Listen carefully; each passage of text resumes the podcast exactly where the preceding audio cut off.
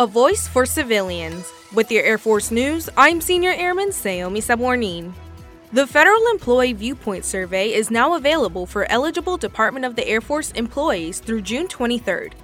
The survey includes questions on the employee's work life, job, and organizational satisfaction. This year's survey also includes questions to measure performance confidence and employee perception of diversity, equity, inclusion, and accessibility. The results will allow managers to identify where efforts have been successful and where improvements within a specific work unit may be necessary. The feedback given last year earned the Air Force the ninth ranking for large agencies by Partnership for Public Services Best Places to Work in the Federal Government. Eligible civilian employees will receive a link for the survey via email. That's today's Air Force News.